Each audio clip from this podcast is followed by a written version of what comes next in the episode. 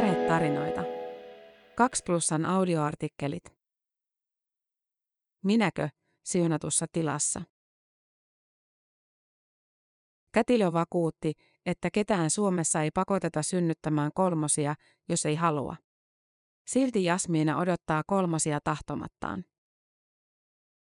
Kirjoittaja Maria Mäki-Tuomas. Lukijana toimii koneääni Ilona.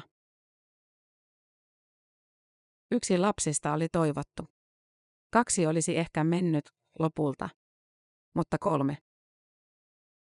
Jasmiina, 29, makasi ultraäänitutkimuksessa ja yritti sulkea silmänsä kolmannelta sikieltä. Ajattelin heti, etten halua näitä lapsia. Sen Jasmiina myös kertoi kätilölle. Kätilön sanat heittivät huoneeseen pelastusrenkaan. Ketään Suomessa ei pakoteta synnyttämään kolmosia, jos ei halua. Toiveessa oli vain yksi sisarus. Kolmosraskaus oli ollut alusta asti vaikea, paljon vaikeampi kuin nyt kolmevuotiaan esikoisen odotus. Pahoinvointi, väsymys ja kivut olivat saaneet Jasmiinan toivomaan keskenmenoa jo ennen kuin hän sai tietää, että kohdussa onkin kolme. Tuoreessa muistissa oli myös esikoisen vauvavuosi. Tuolloin Jasmiina oli sairastunut synnytyksen jälkeiseen masennukseen. Esikoisen vauva-aikana päivät olivat menneet sumussa. Vauva syntyi pimeimpään vuoden aikaan, eikä Jasmiina uskaltanut lähteä minnekään ilman puolisoaan tai muuta seuraa. Hän ei luottanut itseensä. Autolla ajamista en uskaltanut edes harkita, koska pelkäsin vahingossa tai hetken mielijohteesta aiheutettuja liikenneonnettomuuksia. Niihin aikoihin hän oli alkanut kyseenalaistaa uskoaan. Hyvistäkin hetkistä nauttiminen oli vaikeaa, koska aina vauvaa katsoessaan Jasmiinan mielessä piirtyy lohduton tulevaisuus. Näitäkö pitäisi tehdä 15? Tämäkö oli se tarkoitus, johon minut on luotu? Sekä Jasmiina että hänen puolisonsa ovat kasvaneet vanhoillislestadiolaisessa perheessä. Vanhoillislestadiolaisuus on kristillinen herätysliike.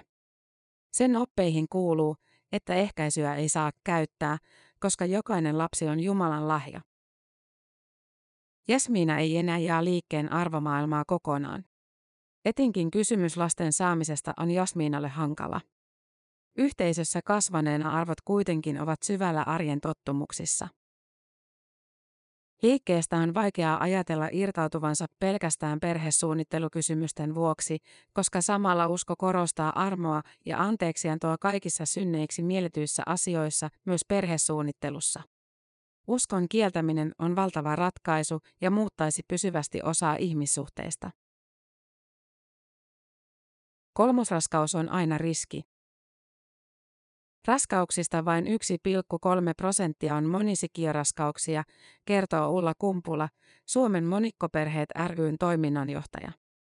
Hän ei ota kantaa Jasmiinan tapaukseen, vaan kommentoi aihetta yleisesti.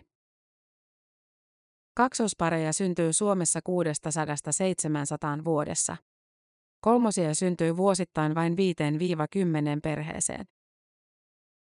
Kumpulan mukaan uutinen monisikiöraskaudesta otetaan perheessä vastaan vaihtelevasti. Tilanteen ennakoimattomuus voi synnyttää ilon, huolen tai hämmennyksen tunteita. Tunteet eivät ole läheskään aina yhtenevät tai samanaikaiset vanhempien kesken, kumpula huomauttaa.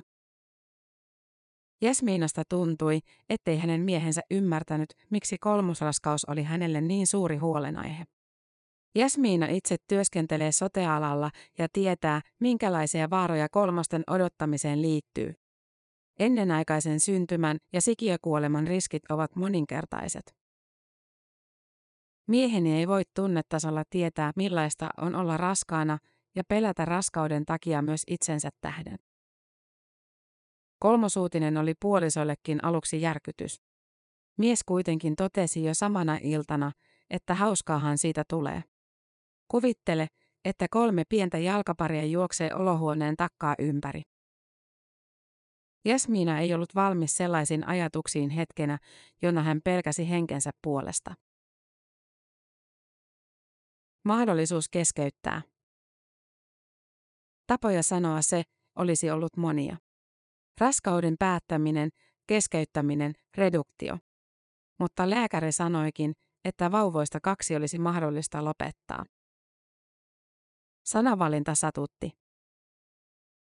Monisikiöraskaus on mahdollista keskeyttää osittain, jos odottajan tai sikiöiden terveydentila sitä vaatii. Osakeskeytyksen voi tehdä myös sosiaalisin perustein, kuten tavallisenkin abortin. Raskausviikon 12 jälkeen keskeytykselle kuitenkin tarvitaan erityislupa. Jasminan tapauksessa kolmosista kaksi jakaa saman istukan, mikä lisää oleellisesti raskauden riskejä. Jos raskaus olisi alussa päätetty näiden kahden sikiön osalta, kolmas, jolla on oma istukka, olisi voinut kehittyä jopa täysiaikaiseksi. Tällöin kolmannen sikiön ennuste olisi ollut hyvä. Ulla Kumpulan mukaan vanhempien elämäntilanne määrää pitkälti sen, miten monisikiöraskauteen suhtaudutaan. Yleisimmät vanhempien huolet liittyvät oman jaksamiseen, lasten terveydentilaan sekä taloudellisiin syihin, Kumpula kertoo. Juuri näitä seikkoja Jasminakin punnitsi, kun hän harkitsi osakeskeytystä. Sekä Jasmiina että hänen miehensä jäisivät kotiin hoitamaan vauvoja, joten talous kiristyisi tiukalle.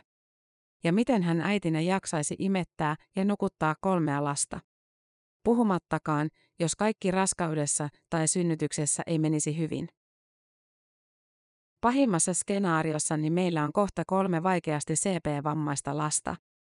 Tai sitten jotain menee niin pahasti pieleen, ettemme pääse yhdenkään kanssa sairaalasta kotiin. Koska Jasmiinalle tehdään sektio viimeistään raskausviikolla 33, ovat vauvat syntyessään keskosia. Keskosuuteen liittyy aina riskejä. Koska tämä on riskiraskaus, tunnesiteen luominen sikiöihin on ollut vaikeaa, Jasmiina sanoo. Kumpulan mukaan reaktio on erittäin tavallinen.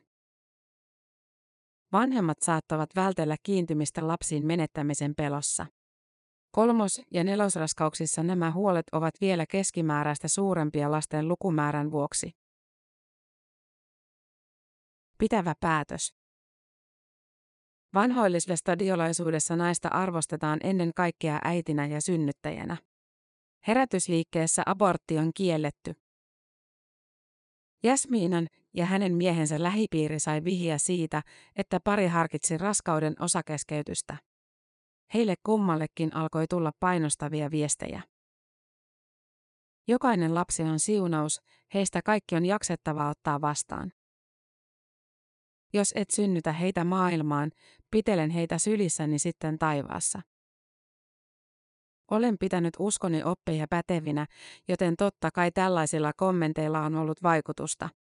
Ne osuivat johonkin sellaiseen kohtaan, joka pakottaa miettimään. Arvostelu ja painostus menivät ihon alle, olihan henkilökohtainen kriisi jo entuudestaan syvä. Lisäksi Jasmiina kokee, että heidän oli pariskuntana vaikeaa löytää keskusteluyhteyttä tilanteen purkamiseen.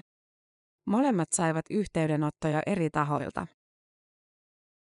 Jasmiinan puoliso ei halunnut avata saameensa viestien ja puhelujen sisältöä tarkasti. Jasmiina arvelee, että puolison vaikeneminen johtui siitä, ettei tämä halunnut lisätä Jasmiinan kuormaa. Silti puhumattomuus sai Jasmiinan ahdistumaan.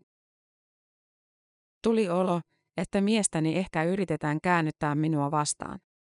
Että olen hirviö, kun edes harkitsen osakeskeytystä, saati jos toteutan sen. Pelkäsin, että menettäisin mieheni. Ajatus tuntuu jo nyt epärealistiselta, mutta silloin todella pelkäsin niin. Jasmiinan mies kertoi tukevansa Jasmiinaa tämän päätöksessä, oli se mikä tahansa. Mies kuitenkin kertoi, että hän itse ei ole osakeskeytyksen kannalla. Tietysti puolison mielipiteellä oli väliä, vaikkei tämä painostanutkaan. Ja raskausviikolla 14 Jasmiina näki ultraäänessä jotain, mikä sai hänet empimään. Sikiöistä kaksi, ne, jotka jakavat saman istukan, pitivät toisia käsistään. Kuin ne olisivat halanneet toisiaan. Viimeinen sana. Ketään ei pakoteta, jos ei halua. Kätilön sanoilla on nyt kumma sointi. Kukaan ei pakottanut, se on totta. Silti Jasmiina kantaa kolmosia, vaikkei hän haluaisi neljää lasta eikä varsinkaan kolmea lasta kerralla. Haastattelun antamisen aikaan Jasmiina on raskausviikolla 22. Välillä Jasmiina pohtii, olisiko hän itse ryhtynyt puolustamaan kolmosraskauden jatkamista, jos hänen miehensä olisi ilmaissut olevansa osakeskeytyksen kannalla. Kielteinen kommentti olisi ehkä toiminut peilinä, josta Jasmiina olisi nähnyt heijastuksen omasta tahdostaan. Alkuraskaudessa Jasmiina oli saanut katsoa sellaiseen peiliin. Silloin pariskunta oli palkannut siivoojan, koska Jasmiinan oli vaikeaa tehdä kotitöitä pahoinvoinniltaan. Kun Jasmiina oli kertonut siivoojalle odottavansa kolmosia, ei tämän reaktio ollutkaan riemastunut.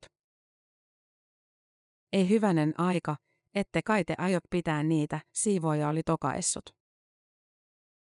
Tuntui hyvältä, kun joku tuki täysin hänen mietteitään. Kun joku näki, miten Jasmiina kärvisteli makuulla kohdussaan lapset, joita hän ei halunnut. Jasmiina oli hymyillyt. Ajatellut, että niinpä se on järjetöntä. Näinhän minäkin ajattelen. Vai ajattelenko?